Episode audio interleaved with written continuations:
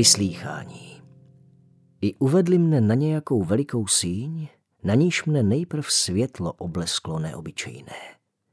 Nejen proto, že oken plno bylo, ale více prodrahé, jak špravili kamení, jimž stěny vysazeny byly v úkol a půda prostřená čalouny drahými, též od zlata se třpitícími.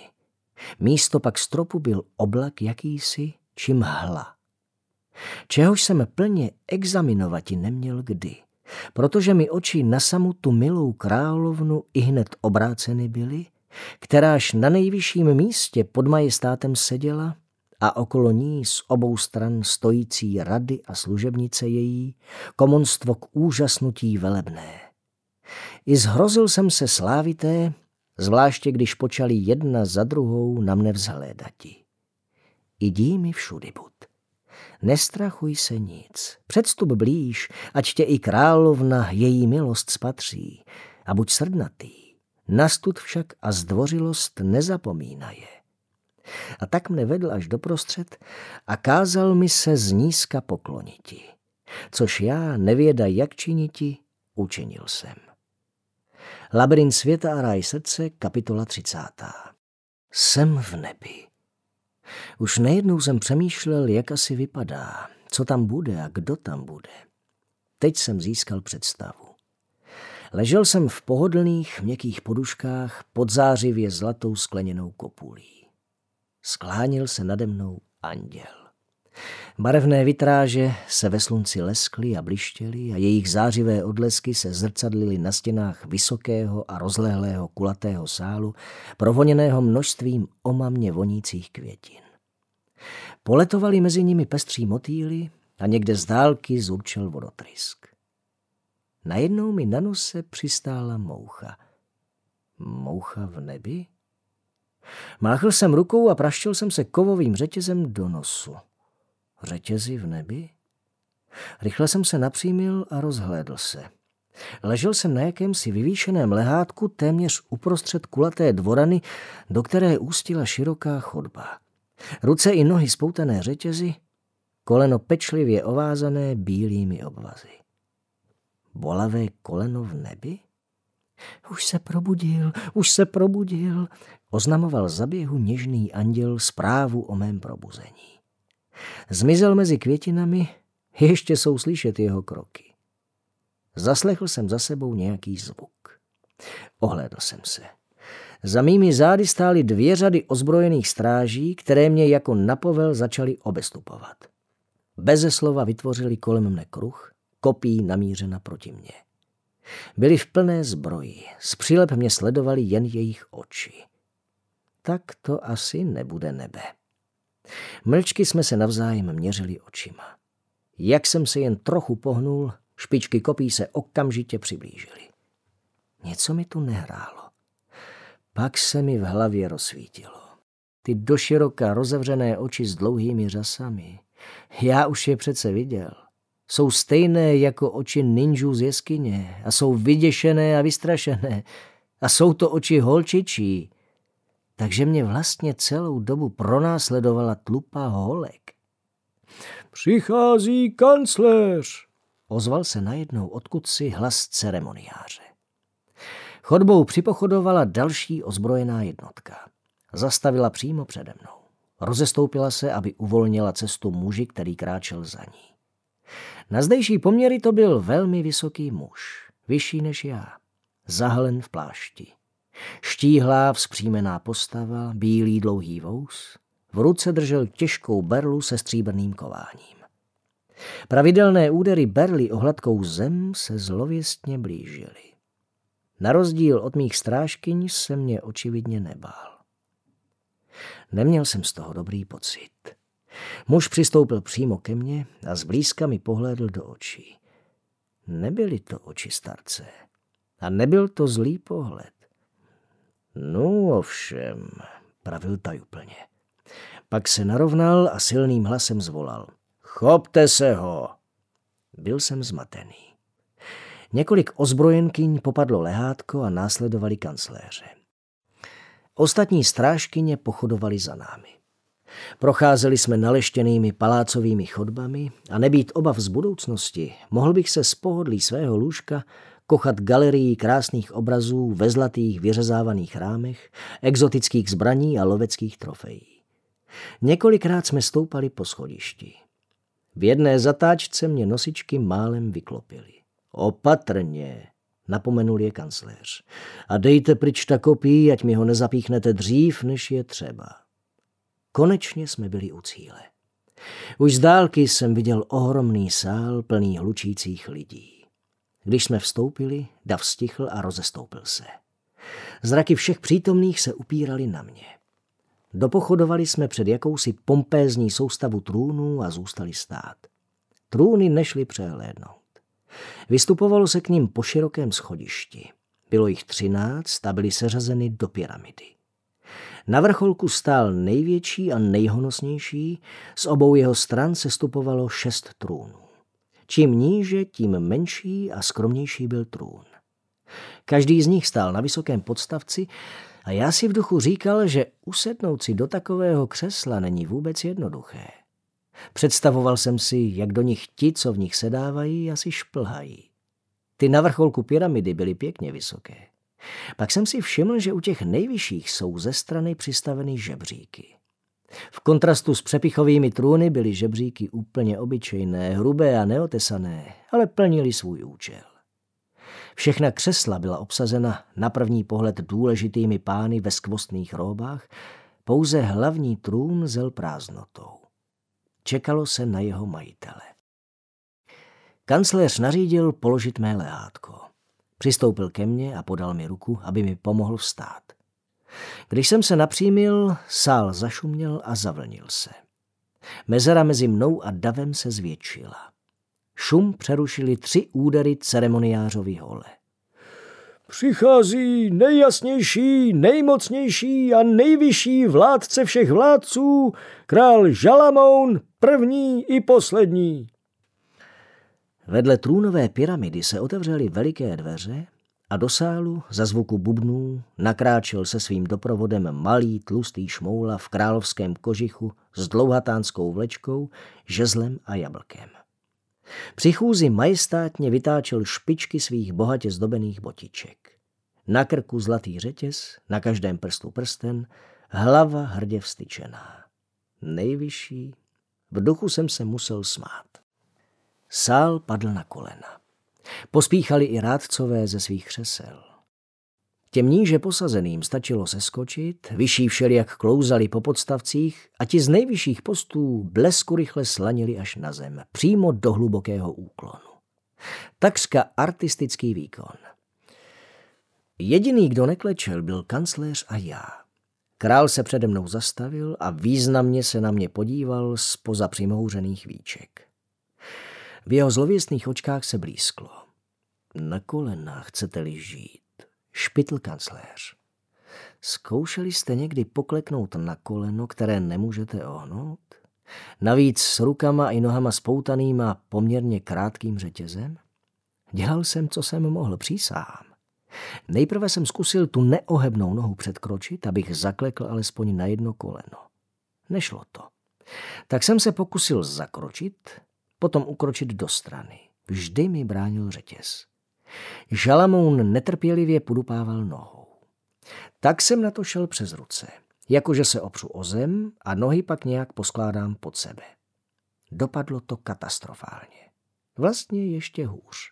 Nejsem moc ohebný, takže jak jsem se snažil dosáhnout dlaněmi na podlahu přes propnuté koleno, podsmekly se mi nohy a já zařinčení mých řetězů udělal poměrně obstojný kotou letmo.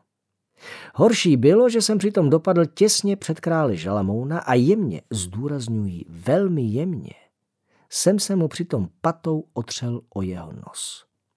Žalamoun se lekl a uskočil vzad.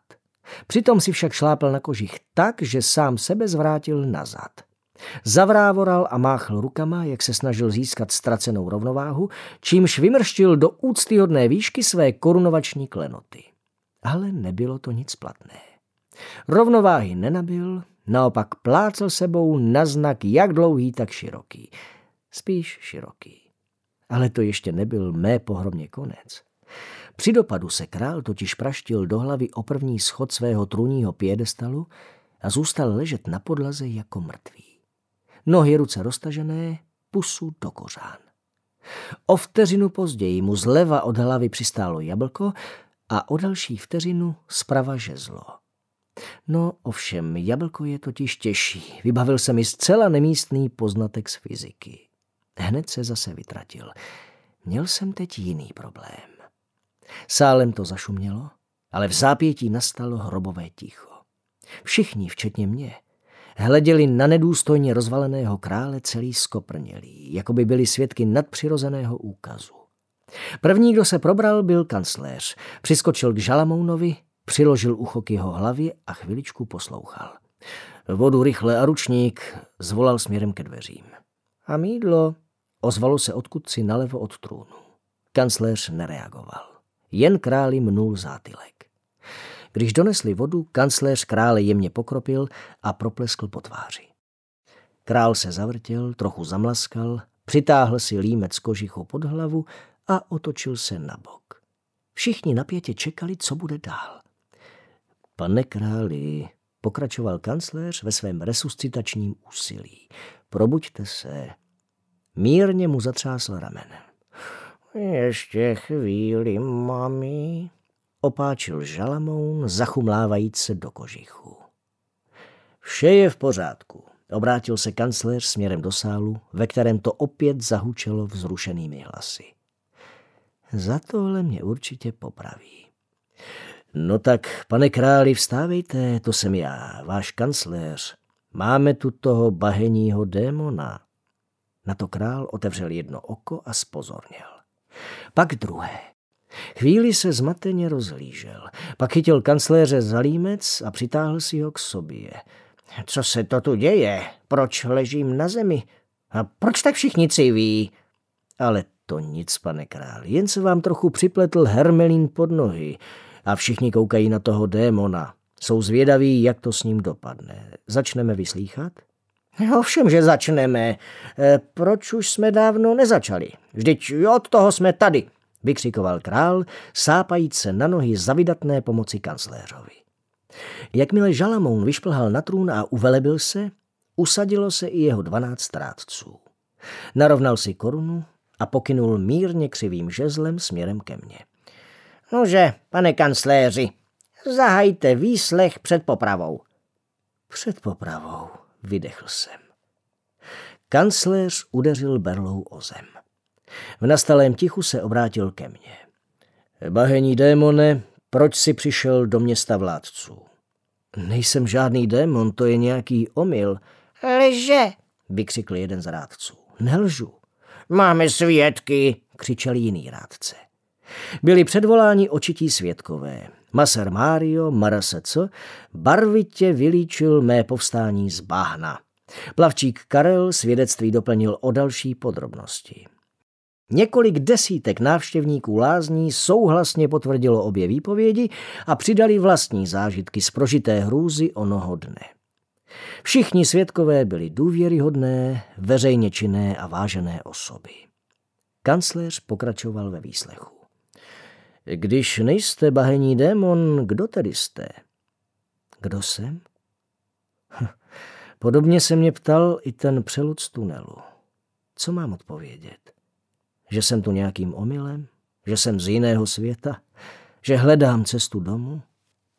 Že mě všudy buď zachránil ze spárů poblázněné štěstěny? A že já ho opustil v tunelu a nechal na pospas opravdovému démonu? Těžká odpověď. Nejsem bahení démon. Mé jméno je Amos. Bahnem jsem se umazal v tunelu vládců. Přicházím k vám z paláce štěstěny. Moje slova způsobila povyk a všeobecné pozdvižení. Mezi lidmi v sále to zahučelo, ozývaly se vzrušené výkřiky. Rádcové se obraceli jeden na druhého a něco si horečně sdělovali. Král poskakoval po trůně a křičel. V nastalém hluku jsem nerozuměl ani slovu. Kancléř několikrát bouchl berlí a všichni stichli. K mému překvapení zmlkl i král. S napětím čekali na kancléřovi otázky. Prošel jste tunelem vládců? Ano, v lázeňské bahní jeskyni je východ. Můžu vám ho ukázat. Král se netrpělivě zavrtěl na trůně a pak vykřikl. A viděl jste v tunelu e, toho? Stišil hlas. Mm, víte koho? Myslíte toho? Král divoce přikyvoval. Všichni mi vyseli na rtech. Viděl. Ó, zašumělo sálem. Jak vypadá? Vyzvídal král zvědavě poskakujíc v křesle. Zavál jsem. Už jen při vzpomínce mě jímala hrůza a přitom jsem neměl jediné slovo, kterým bych ji vystil. To se nedá popsat. Jak jste se dostal do Fortunského paláce? Vstoupil do hovoru kancléř. Vylezl jsem pohyblivou prolézačkou. Ó, zaznělo opět prostorem. Překonal hybostroj. Tak, pokračoval kancléř, jednoduše jste vylezl pohyblivou prolézačkou, opakoval po mně a v jeho slovech zazněla pochybnost. Víte, že se to lidem podaří tak jednou za tisíc let? Vážně? Mé překvapení bylo upřímné. Však ono to vůbec nebylo jednoduché. Kdybych neměl... Větu jsem nedokončil. Chtěl jsem totiž říct, kdybych neměl všudy Buda, nikdy bych to sám nezvládl. Ale něco mi říkalo, že bych o něm radši neměl mluvit. Co kdyby se začali vyptávat, kde je? Kdybyste neměl co? Chtěl slyšet kancléř. Mlčel jsem. Přemýšlel. Všichni spozornili. Kdybych neměl, začal jsem pomalu, rozhlédl se a pokračoval. Štěstí na své straně nikdy bych to nedokázal. Štěstí, zvolal král načeně. Slyšíte to? Štěstí na jeho straně. Je to jasné. Znovu zavládl ruch. Král i rádcové slezli z trůnů, pobíhali po schodišti, rozhazovali rukama, někteří se objímali, dav začal provolávat slávu. Nechápal jsem, co vzbudilo takové nadšení. Král se zastavil uprostřed schodiště, zvedl obě ruce nad hlavu, aby si vynutil klid a rozechvělým hlasem zvolal. Nechť je přinesena prorocká kniha. Zatímco se scháněla prorocká kniha, kancléř přišel až ke mně a kladl mi otázky, jejíž odpovědi v hluku nemohl nikdo zaslechnout. Co vás přimělo k opuštění paláce? Už štěstěny byste se měl přece navěky blaze. A štěstěna je šílená. Nejdřív mě zahrnula přízní a pak mě div nezabila. Víme, že je vrtkavá, ale šílená. Chtěla mě zabít. Musel jsem utéct. Byl tam výtah do tunelu. Kancler si hladil vous a spokojeně pokyvoval hlavou. Ten tunel je smrtelně nebezpečný. To jste ho prošel docela sám. Vypadá to, že už mě nechtějí popravit. Dokonce se zdá, že z nějakého zatím záhadného důvodu získávám uznání a obdiv. Tuším ale, že jakmile bych přiznal všudy Buda, je všechno ohroženo. Ba ne, teď pravdu ne, teď se vůbec nehodí. Naštěstí jsem nemusel odpovídat, protože bubny právě oznamovali, že je přinášena prorocká kniha. Chodbou, kterou mě přinesli strážkyně k výslechu, kráčí pomalým krokem skupina žen v krémově béžovém rouchu, na ramenou velkou dřevěnou truhlici, bohatě zdobenou kováním a vzácnými drahokami. Všichni okamžitě zmlknou, postaví se do pozoru a přiloží levou dlaň na čelo a pravou dlaň na pravý bok. Kancléř do mě drcne loktem a já pochopím, že to musím udělat také. Tak stojíme, dokud ženy truhlu nevynesou po schodišti a nepoloží před královský trůn. Dvě z nich otevřou truhlici, vyndají zažloutlý svitek, rozbalí ho a na pokyn krále dvojhlasně čtou. Druhá kniha proroka Christopéra Kopetéra, kapitola sedmá, verš první. Aj, vzejde ze tmy hvězda jitřní, až naplní se počet dní, až sevře nesnás ledví vnitřní, vstane z hlubin bohatýr a s ním spása zabydlí se, až naplní se počet dní, štěstí, blaho rozhojní se a nebude to netopír. Rozhostilo se napjaté, takřka posvátné ticho. Přerušil ho až král.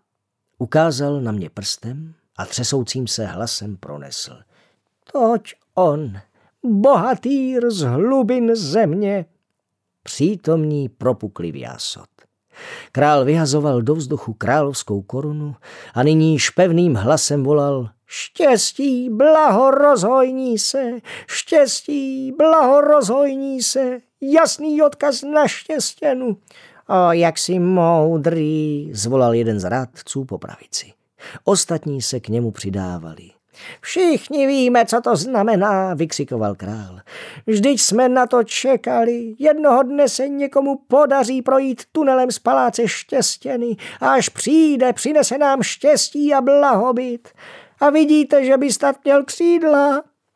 Vaše nejjasnější milosti, první i poslední, Vstoupil mu do toho jeden z rádců po levici. Že jsem tak smělý, dovoluji si upozornit, že toto je pouze jeden z výkladů tohoto notoricky sporného textu. E, patří spíše k pravicovému křídlu interpretační tradice, ale jsou tu i jiné. Popravit, uzavřel král Suše jeho příspěvek. Severní branou, dodal znechuceně. Zrovna když se všichni radujeme, On bude otravovat s interpretační tradicí. V okamžení se na rádce vrhli stráže a eskortovali ho pryč ze sálu. Vykřikoval něco o svobodě vyznání, ale jeho hlas brzy zanikl v útrobách paláce a radostné málasu ostatních.